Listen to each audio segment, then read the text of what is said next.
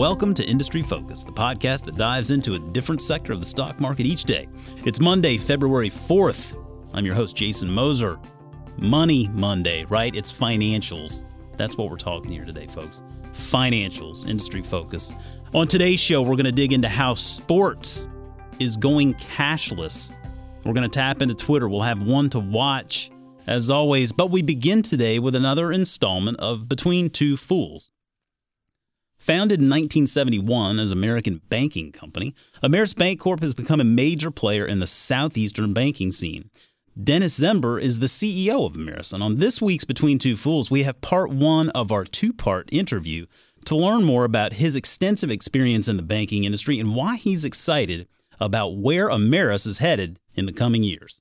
Now, Dennis, you've been with the company since 2005. What are some of the strengths of the Ameris culture uh, that you feel like are part of the DNA of the company? What what kind of culture do you have at Ameris, and, and how do you feel like that that gives you an edge in, in what you guys do?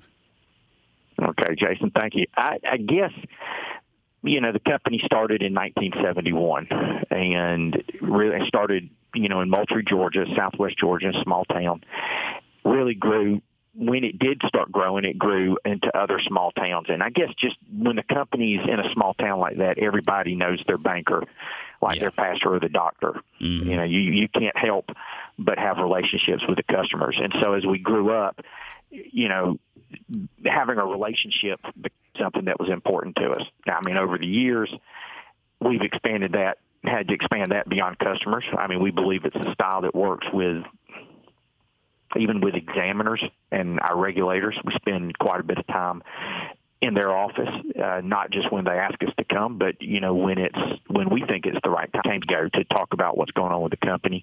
We relationships with each other here at the office, um, in the community organizations that we sponsor or that we volunteer um, our time with. I, I'd I'd go as far as to say we would even do that with our competitors. Just oh, really? Relationships matter, and I think over over.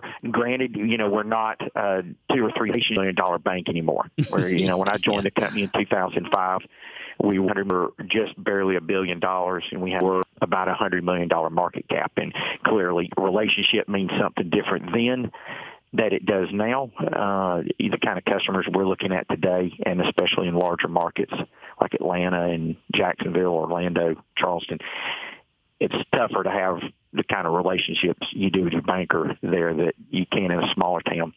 I, I go beyond that though and say, you know, a lot of times small community banks as they grow, sometimes, and I, I, I don't mean this to, I hope this doesn't sound critical, but a lot of times they'll use the relationship word maybe as an excuse for doing something that's less impressive for the shareholder. Huh. Um, and uh, that is not the case here. I, I think, uh, you know, for delivering for us delivering a result that's good enough is not what we're about here. And for I would say for the better part of a decade, we have been refining and kind of defining how we can deliver a, a, a result for the investor that is so meaningful that we can guarantee our independence and not sacrifice our zeal for the customer and for our zeal for a relationship. So I guess we've we've along with our passion for the customer and relationships, we think we found this perfect intersection where we can be meaningful for them and still be meaningful and impressive for our shareholder. Yeah, and I think you've keyed uh, in on something there in, in regard to relationships because I feel like that you know that's something I, I, talk a lot about with with not only Ameris but with just smaller businesses in general. You have the opportunity really to nurture and grow those relationships just because you're not as big as some of those mega banks perhaps that are out there. And, and and so that's I guess one of the challenges is as you grow being able to maintain that. But what I've seen in in your company through the years is certainly a desire to do that. In in part of that manifests itself in you can see quarter after quarter after quarter in your releases and your calls. You all take a very uh, similar approach to your company as as we do here in the businesses that we analyze, we're looking for long term winners. We're looking for companies we can invest in and hold for three, five years, even ten or indefinitely. And, and you run that business very much the same way. It's not about hitting these quarterly marks that Wall Street may be setting. And I think that that's one of the things that always struck me about the company was your long term focus. There is that fair? It, it absolutely, absolutely, that's fair and accurate. Uh, you know, relationships. If you, you, I don't want that. I don't want to use that word so much that it becomes a cliche. But yeah. you, when you're serious about relationships, I mean, what what, what is short term about that word? You're what right. is short term about building relationships? We are. I forgot. even. Started in 1971. We are serious about staying independent. And what you know and we we are and we are serious about next quarter's results and serious about this coming year's results. But we definitely think long term here. And you know i think one last thing about relationships. I, you know when you're coming up and, you, and you're and you're small but kind of competing with the the you're a billion, but you're competing with three billion dollar banks, or you're five billion competing with seven, eight, and ten billion dollar banks.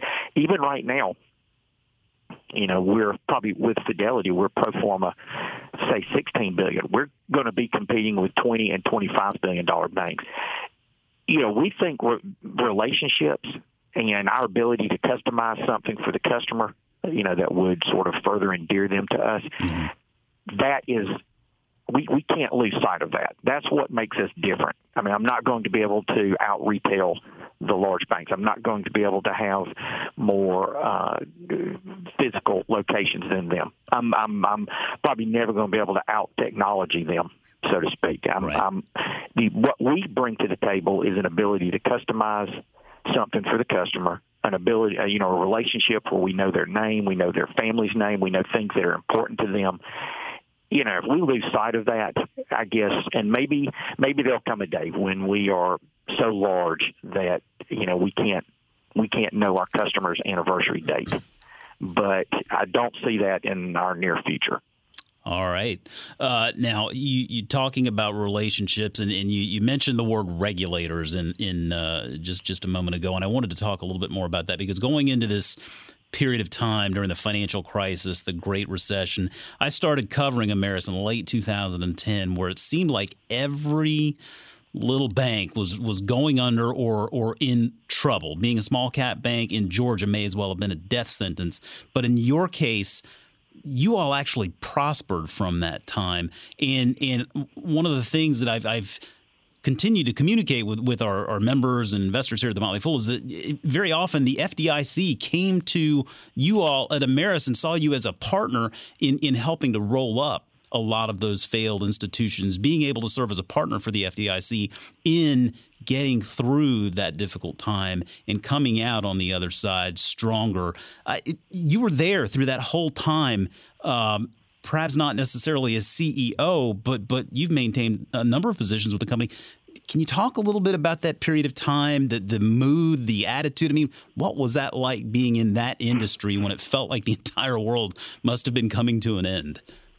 It it was it was memorable. A, a funny story before I before I get into this, and, and I and definitely have a few things that are interesting here for you and your listeners. But I remember when our stock was, you know, everybody's stock, not our stock, but everybody's stock was just down and down and down and down. And I, I our tangible book value was probably ten dollars a share, and the stock traded past that. It just kept going, and we got down to about three dollars and fifty cents per share.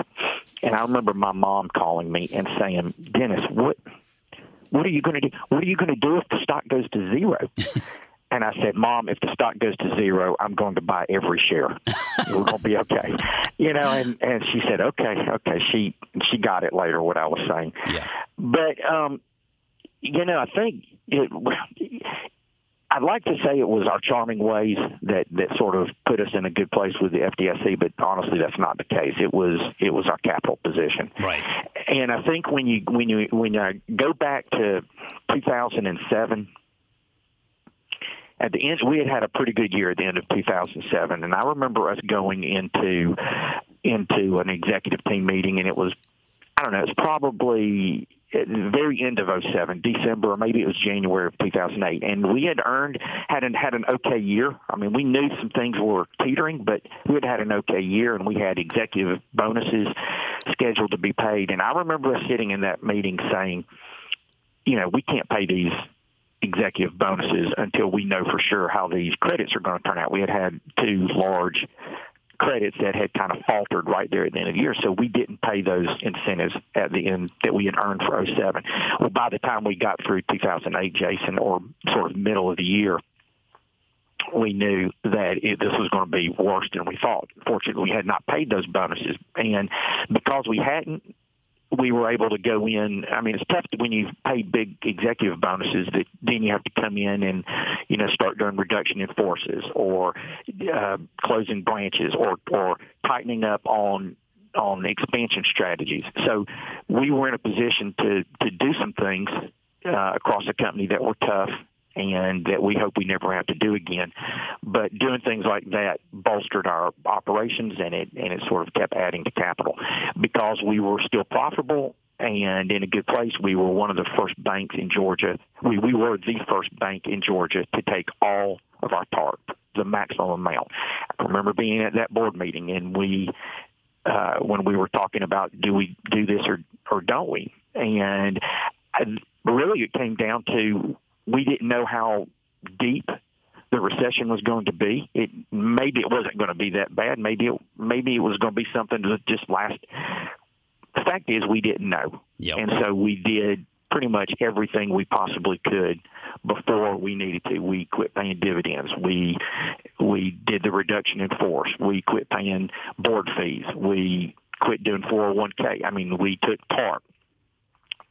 I'm all that to just say that by the time it we had an opportunity to do the FDIC deals, we had done so many things to strengthen our company and strengthen our operations that we were in a that we were in a good place. I think what we've learned from that is to constantly be looking after our operations and looking after our balance sheet and looking after our management team and, and all of our strategies so that whatever comes, you know, three, six, months from now, a year, two years, that we're in a position to take advantage of it. Um, I would I would tell you that the stars aligned for us. Um, I would tell you I, I think the good Lord smiled on our company in 2007 and 8 and just helped us be prepared to take advantage of what was coming. Well, I think there's a lot to that being prepared. It sounds like again that goes back to running this business with a longer term vision in mind, and it, it just I think is another uh, shining example of the fact that you guys have been doing that for a very long time. And, and I mean, I, I started covering this in 2010. I think your total assets were maybe around two billion.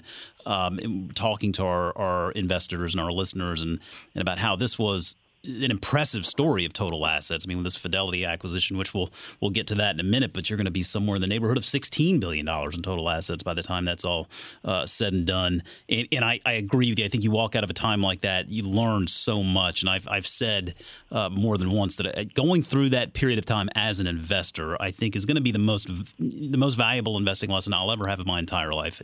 I learned a lot about not only the businesses that we cover, but also um, learned a lot about how to control my emotions as an investor and really be able uh-huh. to uh, not let those day to day crises, so to speak, uh, result in those knee jerk reactions, and, and, a lot yeah. of people have trouble yeah. have trouble avoiding I remember, that.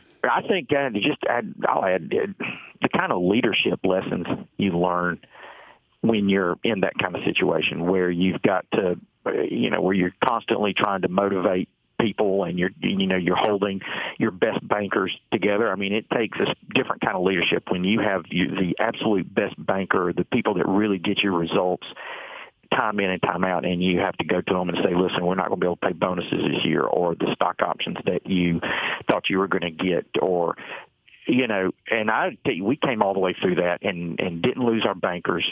I think we we crafted a vision for the company that said, look, this is what we're going to look like when we come out of this, and this is worth this is worth fighting hard for and staying on on the team. And I, I we did learn a lot about managing a company and financially and, and you know the operations to stay profitable and, and healthy and in good place with the examiners. But the sort of the more esoteric things about kind of leadership styles and and things like that, it sharpened us on that as well. Yeah, I mean, it, it speaks to the culture that you've developed there too, because it sounds like uh, most of the uh, most of your employees were bought into what you guys were doing. So I, I think that's uh, always always worth remembering. And joining me in the studio now via Skype is certified financial planner Matt Frankel. Matt, how's everything going? Just great. It's always good to be with you guys. Yep, yep. Well, another week, and uh, we we are definitely getting into earnings season here, so there's always a lot to talk about for sure. Um, and, and, we'll uh, we'll certainly be talking more earnings as as the weeks go on. But but I wanted to talk a little bit because you know we just had the Super Bowl uh, yesterday, and and we've we've seen some other uh, articles here recently that are talking more and more about how sports uh, franchises, stadiums, arenas, they're all leading this push for cashless concessions.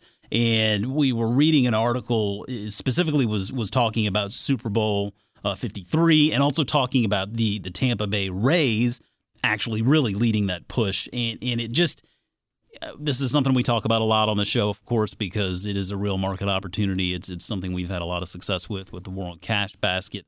Uh, I just think it, it was an interesting article to read because, from my perspective, anytime I go to one of those events, uh, it seems to me like cash is just a it's a it's a hindrance. It's a problem. You go and you're like, oh man, I got to stop by the cash machine to get cash for whatever. It'd be much easier if I could just pay with my phone or if they just had contactless payments. And it sounds like that's what these sounds like what these uh, sporting sporting events are really trying to do. It sounds like, huh? Yeah, it sounds. Um, Visa Visa is a big sponsor of the Super Bowl, which probably has something to do with it. but um, and it's not just for the on the consumer point of view; it's for the business. It's a benefit as well. Um, you got to think not having cash re- greatly reduces your chances of getting robbed or employee theft. Um, you don't have to go to the bank anymore. You don't have to make certain capital investments like having cash registers or a big safe in the back or things like that, for example. So there's benefits on both sides to not using cash. And as technology evolves, it's getting easier and easier to use contact contact payments and things like that. So it's getting easier for the consumer to use, which has been, in my opinion, the big hindrance up to this point. And I don't really foresee that trend reversing anytime soon. No, I, I don't either. And it was interesting. So I, I put out a poll on Twitter a few days ago because I was reading another uh, article that had done a survey in regard to mobile wallet versus contactless payments.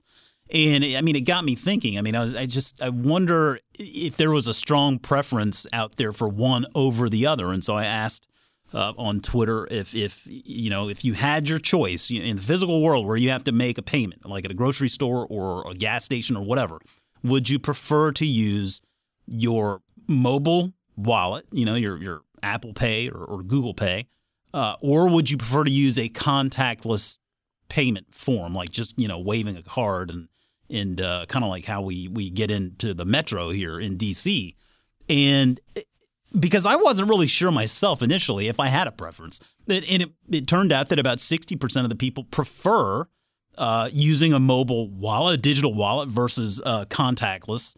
And, and the more I thought about it, you know, I, I think I'd actually if I had my druthers, I would probably go with the contactless payment, uh, just because you know a little card is so easy to pull out and wave, and you know the less the less I have to worry about dealing with my phone, uh, you know, probably better. But I mean, I guess it's it's either way, right? I mean, it's they're both convenient, and I like both options. Uh, where do you stand on the contactless versus mobile wallet, Matt? Um, I like the contactless. Um, I, I just recently started. I'm actually probably the least tech savvy person that covers covers fintech. um, I, I, I, just got a Venmo account about two weeks two weeks ago. Nice. Um, but I've used Zelle and I've used Cash. But um, I I could go either way. Right now, I'm still one of the people who uses Cash for small transactions, which I'm in the my the majority on that. Um, just to be clear on sure. that. Um, cash still dominates small transactions. Um, like for example, I could never see a convenience store going completely cashless. They would just lose too many customers because that's yeah. what they use. Um, but the latest statistic is about you know 48% of all transactions are now either credit or debit card based. That includes things like mobile wallet and uh, contactless payments.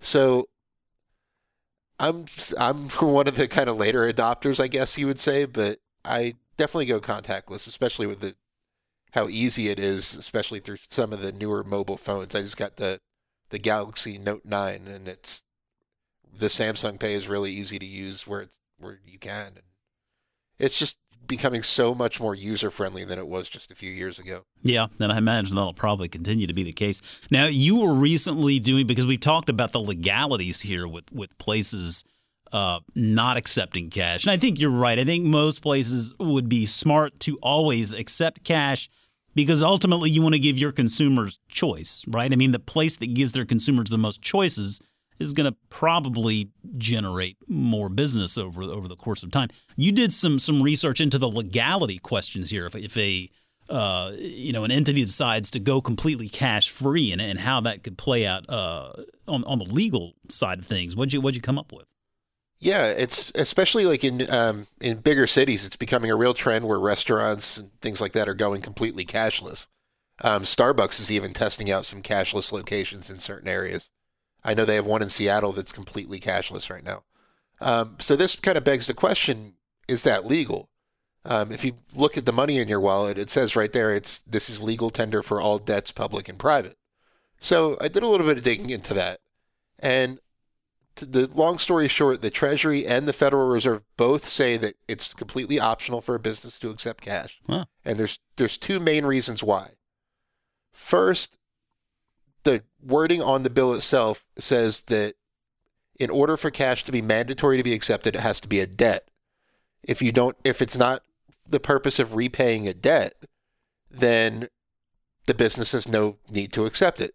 Um, they gave a really good example involving gas stations. Um, if you go to a clerk, because a lot of gas stations won't accept, say, fifty or hundred dollar bills at, night. Right. Um, so if you go to the clerk with a fifty dollar bill and say, "I want to fill up my tank," they have the right to say no. If they let you pump and then go to pay, then it becomes a debt, and it, they legally do have to take the money. Aha. So that's kind of an interesting kind of gray area. So if they let you kind of get the merchandise first, then it becomes you're indebted to them, and they do have to take it. Um, reason number two is that although everything that's written on our money is, you know, implicitly backed by our law, there's no actual federal law in the book that says cash is legal tender. Huh. You would think there is, but there's no law, and this comes straight from the U.S. the U.S. Treasury um, that says there is no law on the federal level that says that businesses have to accept cash. It's completely optional. Um, now there are some local laws. Um, Massachusetts, for example, has a state law, a, a lesser known state law that says that businesses have to accept cash. So you're not going to see a cashless Starbucks in Massachusetts anytime soon. Um, and there's a big push on some local levels in New York, for example. There's some politicians who say that cashless businesses unfairly discriminate against lower income individuals. Makes sense. A lot of people in the lower income brackets don't have bank accounts, don't have debit cards, things like that. And the, the argument is that you want a, a fully inclusive marketplace. So that's definitely a problem that would have to be worked out before cashless businesses become really widespread.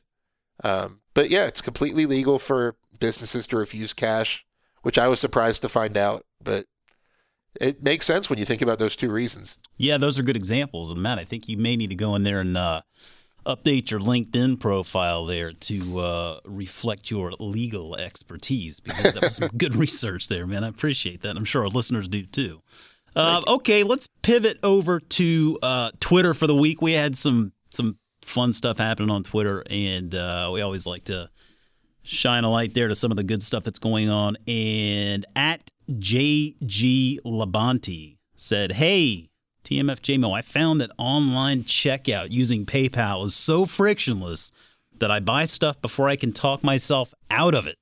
I bet lots of other folks have this problem too. Next time, I'll try to buy more PayPal instead.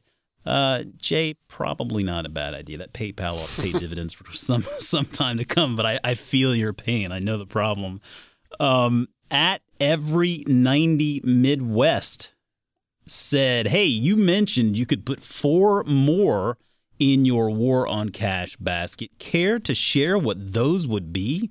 Are Discovery and American Express two of them? Uh, Matt, I'm going to give you first up here. If you could add any stock or stocks to the war on cash basket, what would you throw in there that's not currently in there? I like American Express just because they do a really good job of kind of spanning the entire spectrum, especially kind of the lower end consumers that I've referred to. Uh, Green Dot's one of my favorites that I'm about to talk about. But they've done a great job of like the prepaid debit card market, the, being really inclusive to, you know, the underbanked they call uh, people without bank accounts and things like that.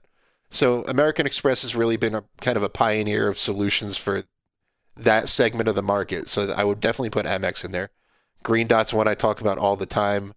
Um, they're kind of not only focusing on their own products, but on helping other companies offer cashless products to customers.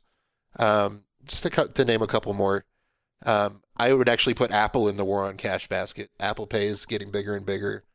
Um, Amazon's another one just because they are kind of the ultimate cashless business. yeah, that's a good and, point. Uh, so I would argue that you could put more than four more in the, the war on cash basket. But we could probably have like our own fund, man. We could we we could probably build like a an ETF with all of these ideas. I like all those all those names you just said. I I would lean towards American Express over Discovery. I just don't think I mean, Discovery's not a bad business. I just don't know that it has the same. Um, I don't know that it has the same brand power that American Express has, and the optionality to to build out uh, new offerings and whatnot. I also uh, was just thinking about this.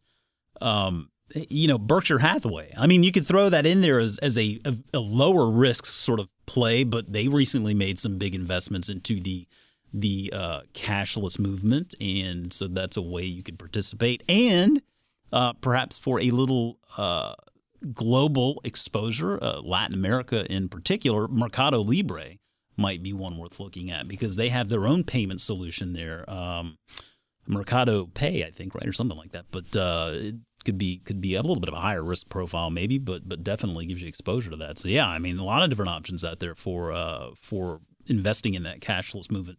Nice problem to have, I suppose. Uh, one more question we got from at CMG Chicago.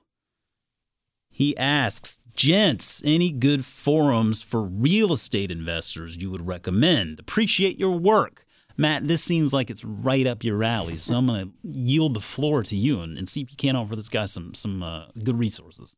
Well, first, I need to start off by saying the Motley Fool is going to be your go-to source for real estate before too long. You know, um, the, we're we're launching our our real estate kind of sister website a little bit later this year, so stay tuned for that. Um, listen to the interview with Matty A that you did a few few months ago, I think. Yeah. Um, for more a little more details on that, um, but just talking about some existing places to go. Um, my favorite's Bigger Pockets. Um, just all one word, biggerpockets.com um, probably the best real estate social network and just full of resources. Um, if you are a beginner or a seasoned investor kind of looking for more advanced strategies, that's a really good place to go. Connected Investors is another good kind of real estate social network. Um, they're more oriented, in my mind, toward like the fix and flip market than they are just kind of the buy and hold real estate market. But two great resources there. Um, there's a bunch of them, but those are two of the really big ones. All good stuff. Thanks, man. Yeah, and that was a, a good interview with, with Matty Argersinger from a few months back. Um, he gave a lot of good insight as to what you guys are doing. I know you're excited to get that thing going, so uh, stay tuned because that's just that's just right around the corner. Uh, okay, let's jump into what's uh, coming up here for the week. We got our one to watch, uh, taking a look at uh, stocks on our radar here for earnings season. Uh, what is what is one that you are watching this week, Matt? Uh, I'm watching Berkshire. Um, their ticker BRK A or dash B, depending on how much money you want to spend on each share.